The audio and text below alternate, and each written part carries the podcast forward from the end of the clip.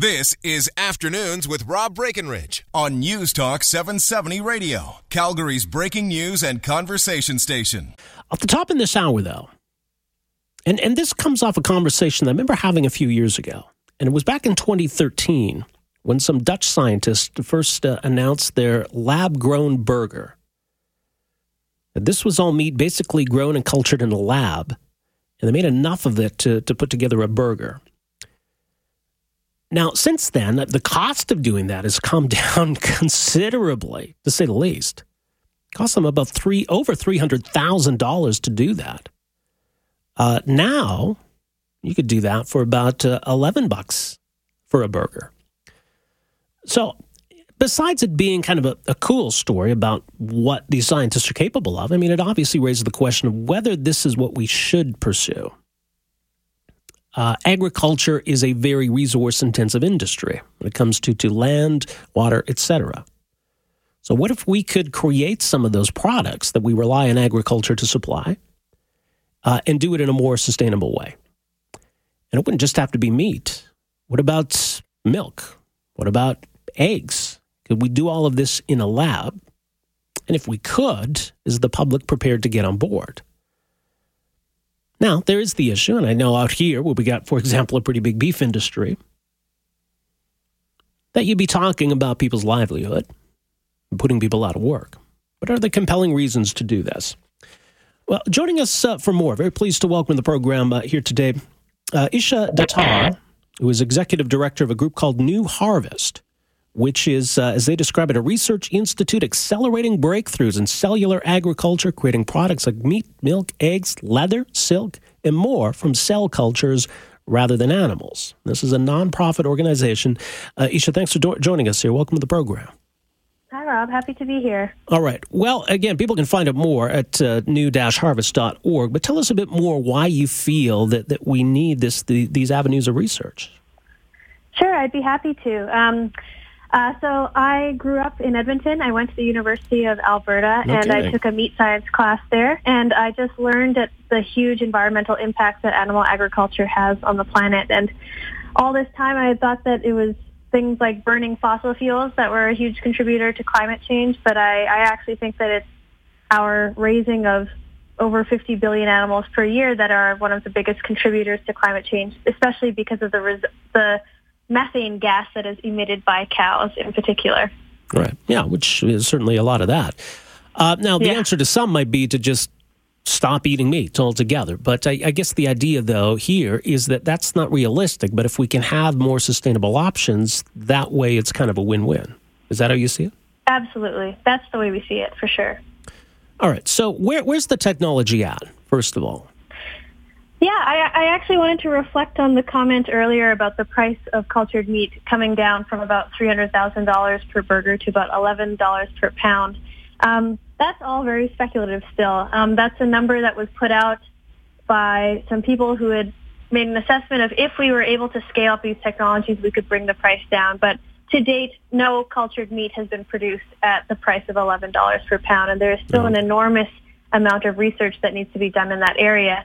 And on top of that, there's an, an enormous amount of work that needs to be done in, in terms of clarifying uh, what type of work needs to be done, if that makes sense. So we need a lot of help from people in biotechnology, cell biology, food science to look at how they can be producing foods from cell cultures instead of from whole plants or animals. Right. Well, and I I mean, it would be. It depends on what we're talking about here. But uh, how how is it done? Um, so very briefly, if we were to talk about producing milk or egg proteins from cell culture, we would simply uh, modify a yeast or other microbe to produce those proteins in culture. And so it would look a lot like brewing beer in the same way we feed sugar to a brewing yeast and that turns it into alcohol. We would be able to feed sugars to yeast and that would turn it into milk proteins.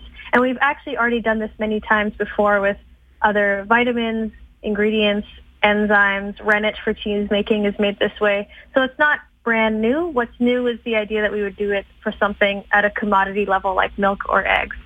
And then for the meat, um, we would simply just isolate a muscle cell from an animal and then multiply that in a nutrient medium. And, and, visually speaking, that would probably look a lot like a brewery as well, where we just have this controlled environment where we're multiplying cells outside of an animal. So you, you need the animal to start with, right? Yeah. But but how how many animals would need to be involved to do this on, on a mass scale? Uh, that, that's something that's still kind of up for scientific debate. I think a lot of researchers think that it would be important to maintain herds of animals that you can constantly go back and, and collect cells from, maybe because you want different breeds of animals involved in the production of meat.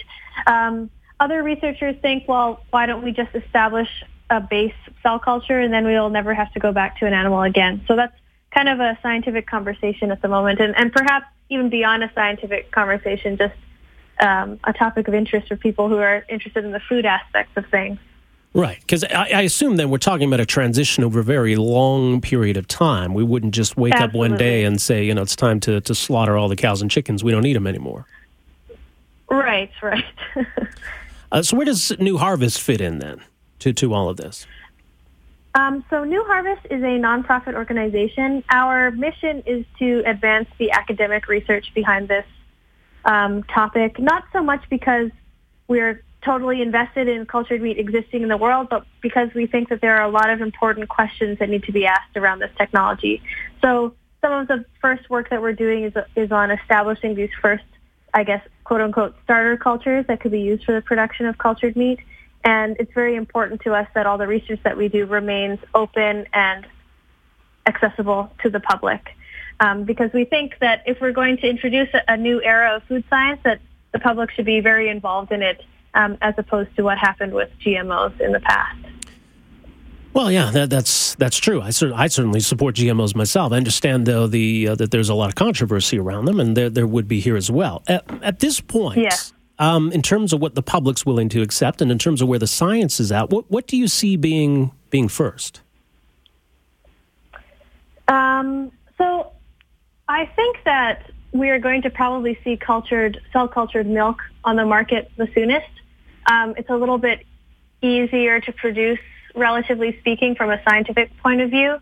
Um, and I think that there's also, it may be more suitable for consumers in the near term too, because we're so familiar with milk alternatives. But we have not come up with a plant-based alternative that can turn into cheese in the exact same way that milk can, for example. So I think that's going to be the soonest one. Um, I, I definitely think consumers are excited about this, and there is a demand, especially when we consider that New Harvest research is completely funded by individuals. So there's there's certainly populations of people who who want to see this advance. Right, and I remember talking about this before. I, I get the sense, certainly, what I heard from people, there's kind of an unease around that. That this, you know, yeah. meat cultured in a lab, just kind of created from scratch almost. I mean, it, it's yeah. it's tough to, to grasp that concept and to be comfortable eating something like that. I completely agree, and I've felt the same unease. But the more I think about the technology and the more I consider, I guess, the planetary limits that we're reaching with our current animal agriculture, the more I think these are questions worth asking. And I mean, part of the reason why I got involved in this field is is because of that unease and my interest in kind of being there to, to see it happen in what I think is the most responsible way possible. What about though? And I mentioned this at the outset. I mean, you know, it's a question that comes up when we talk about technology in a lot of ways. Our self-driving car is going to put people out of work. Something like this does stand to mm-hmm. put a lot of people out of work too. Yes, and I think that is true. And that's a question that I don't usually have a really great answer to. Is you know what happens to the farmers? Um, I think it depends on if we should revise or amend the definition of what a farmer is. Is is someone who produces meat, milk, and eggs this way still a farmer in the same way that someone who runs a brewery is, you know, kind of a farmer in that they're they're using their microbiology expertise and technology to produce food for people. Um, my other questions to consider are, you know, there's going to be a supply chain for cultured meat as well. I mean, the cells have to consume something, and there will certainly be a population of people that would be employed in producing those early stage materials as well. All right. Well, as mentioned, people can uh, read more new-harvest.org. Isha, thanks for joining us here today. Really appreciate it. Thank you very much, Rob. All right. Take care. Isha Datar uh, is executive director of New Harvest. New Harvest, new-harvest.org. So they're a nonprofit organization. They're trying to encourage the research. So we can get beef without cows. We could get eggs without hens. Is this something we should try? I mean, it's already happening, right? This this work is being done, but uh, it's it's slow. Obviously, we're years and years away from any of this being available on a mass scale. But do people want it? Right? She's arguing it from the uh, environmental impact angle here. Talk about the impact that farming has on the environment. What if we didn't need to rely on it? I think that's often seen as the cost of providing people with what they want and need. You want milk, you want eggs, you want meat. This is how we got to do it. But what if it didn't have to be done that way? And would you be comfortable with that? Uh, it was uh, in August of 2013 that they had a news conference where the first lab grown burger was cooked and consumed. As the BBC describes it here, one food expert said it was close to meat, but not that juicy. But another said it tasted like a real burger. Would you be uneasy with that? This, this burger grown in a lab? I think there is a bit of a, an ick factor there for people. Although at the same time, I suppose if you uh, sat through uh, and watched at a slaughterhouse, there might be an ick factor there for you too. 403 974 8255. We're back with more right after this. Right, welcome back. 403 974 8255. I mean, you, can see how doing it this way would reduce the amount of land and water that we have to use for agriculture, other pollution that goes along with it I think at the same time, if we're doing this on a mass scale, that's going to create its own environmental issues. So I don't know that it solves the problem entirely, but I mean, it does address it. As the Washington Post uh, pointed out uh, back in 2013, when these uh, lab grown burgers were first announced, uh, the OECD estimates the demand for meat in North America will increase by 8% between 2011 and 2020, in Europe by 7%, and in Asia by 56%.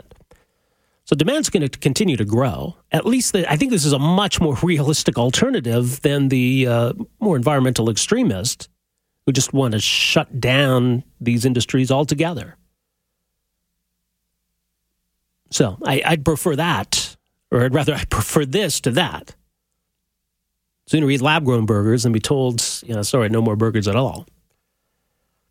Let's go to the phones, though. What do you make of this? Uh, this is Eric. Eric, good afternoon. Hey, good afternoon, Rob. You know what? I, I don't find it that much of an icky idea. I mean, at the end of the day, as she explained it, we are talking about it's a real burger. I mean, it is yeah, real uh, right. beef cells and all of that. And you know, really, we we just had that big issue the other day when they tested the uh, Subway chicken and found out that only half of it or so was chicken. What's the rest of it? I mean, uh, this is real meat. It's uh, it's it's a uh, solution to a problem, if you believe in climate change being man-made and cow-made. And uh, I, I wouldn't be surprised if 10, 15 years from now you're going to see that, and maybe you'll be able to choose a 100% uh, free-range beef patty or a 50-50 blend, or who knows. Yeah, yeah, that's Chicken. a good point. Right, exactly. I appreciate the phone call. Uh, it should be noted uh, in fairness and maybe for other reasons. Uh, yeah, there was was a marketplace on CBC that did that meat analysis, and he mentioned the Subway chicken. Now, Subway uh, disputed that, and Subway has now filed a lawsuit against the CBC. Uh, so they're disputing that. So just so it's known that that is uh, being challenged. Um, but I, yeah, his, his broader point is well taken. I wouldn't have an option, or I wouldn't have an issue with this as an option. To me, I'd want to know, okay, well, what does it taste like?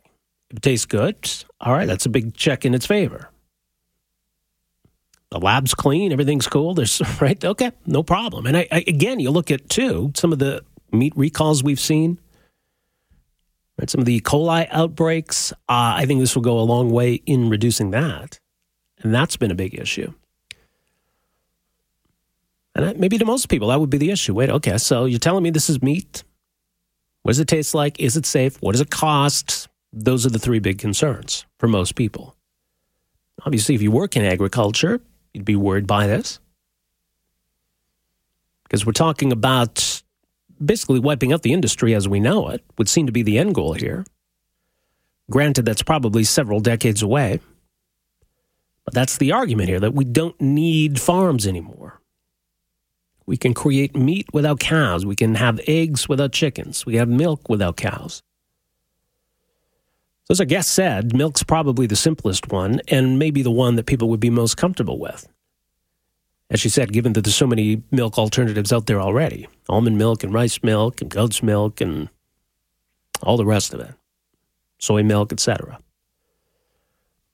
But yeah, meat cultured in a lab, meat that is a cow but doesn't come from a cow, seems weird. So, would you get behind this? And here's the other question, though. I mean, should it proceed on its own? Let the chips fall where they may, as it were? Or do we need, as the guest suggested, government kind of taking sides here, maybe nudging this in a certain direction? Right? I'd, I'd rather see the free market sort this out. If there's a case to be made for this, then so be it. And maybe eventually we'll get to a point where this can be done incredibly cheap, far cheaper than massive farming operations. And maybe that'll be the one, you know, the, the one driving factor behind this. Uh, this text here says, Rob, you can eat anything with ketchup, but this probably wouldn't be for me. Hmm. All right. Anyway, let's go back to the phones here 403 974 Talk. Uh, we'll say good afternoon to Don. Don, welcome to the show. Hey. So you remember The Matrix? Uh, the movie, yeah. Yeah, you remember the scene where they're all sitting around the table and they pour out that gloop out of the uh, the, the thing for their food? Right. Yes. I'm, I mean, I don't. I know you can make this food just about out of anything. I'll admit, I don't know how much I'd want to eat some of it.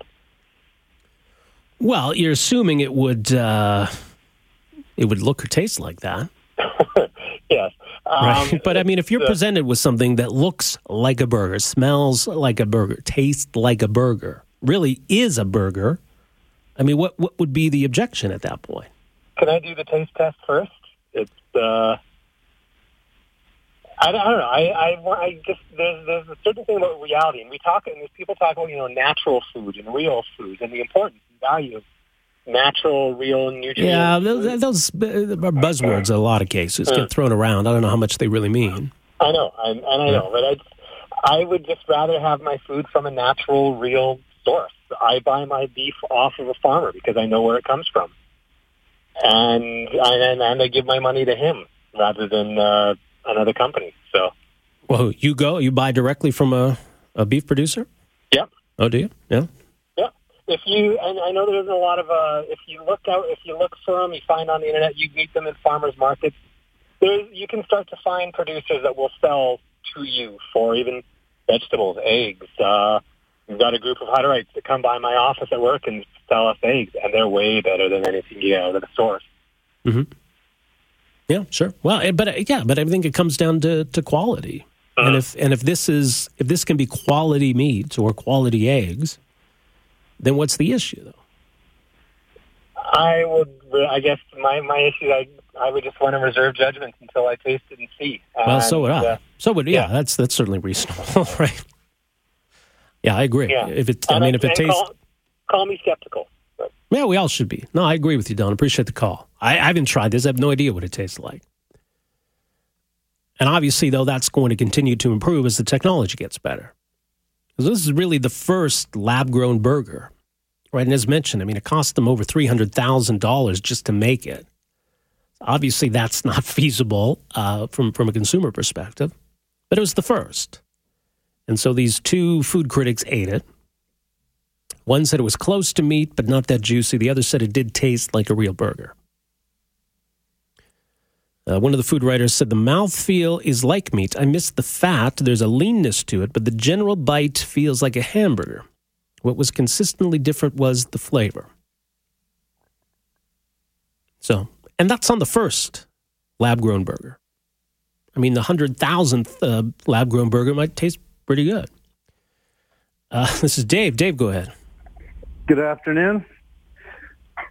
I was just wondering if uh, you'd bring back Soylent Green.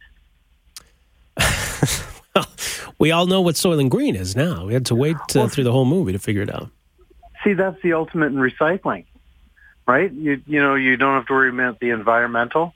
that's just taking care of itself. So there you go. There's, well, there's my suggestion. Yeah. Okay. Dave, appreciate the call. Uh, they were back to the Matrix again too, weren't they? Liquefying people and feeding it to everybody in the ponds. yeah. Soylent Green. That was I don't know what year that movie was. Anyway, 403 974 8255. We'll break here for the news. We're back with more right after this. Afternoons with Rob Breckenridge, starting at 1230 on News Talk 770 Calgary.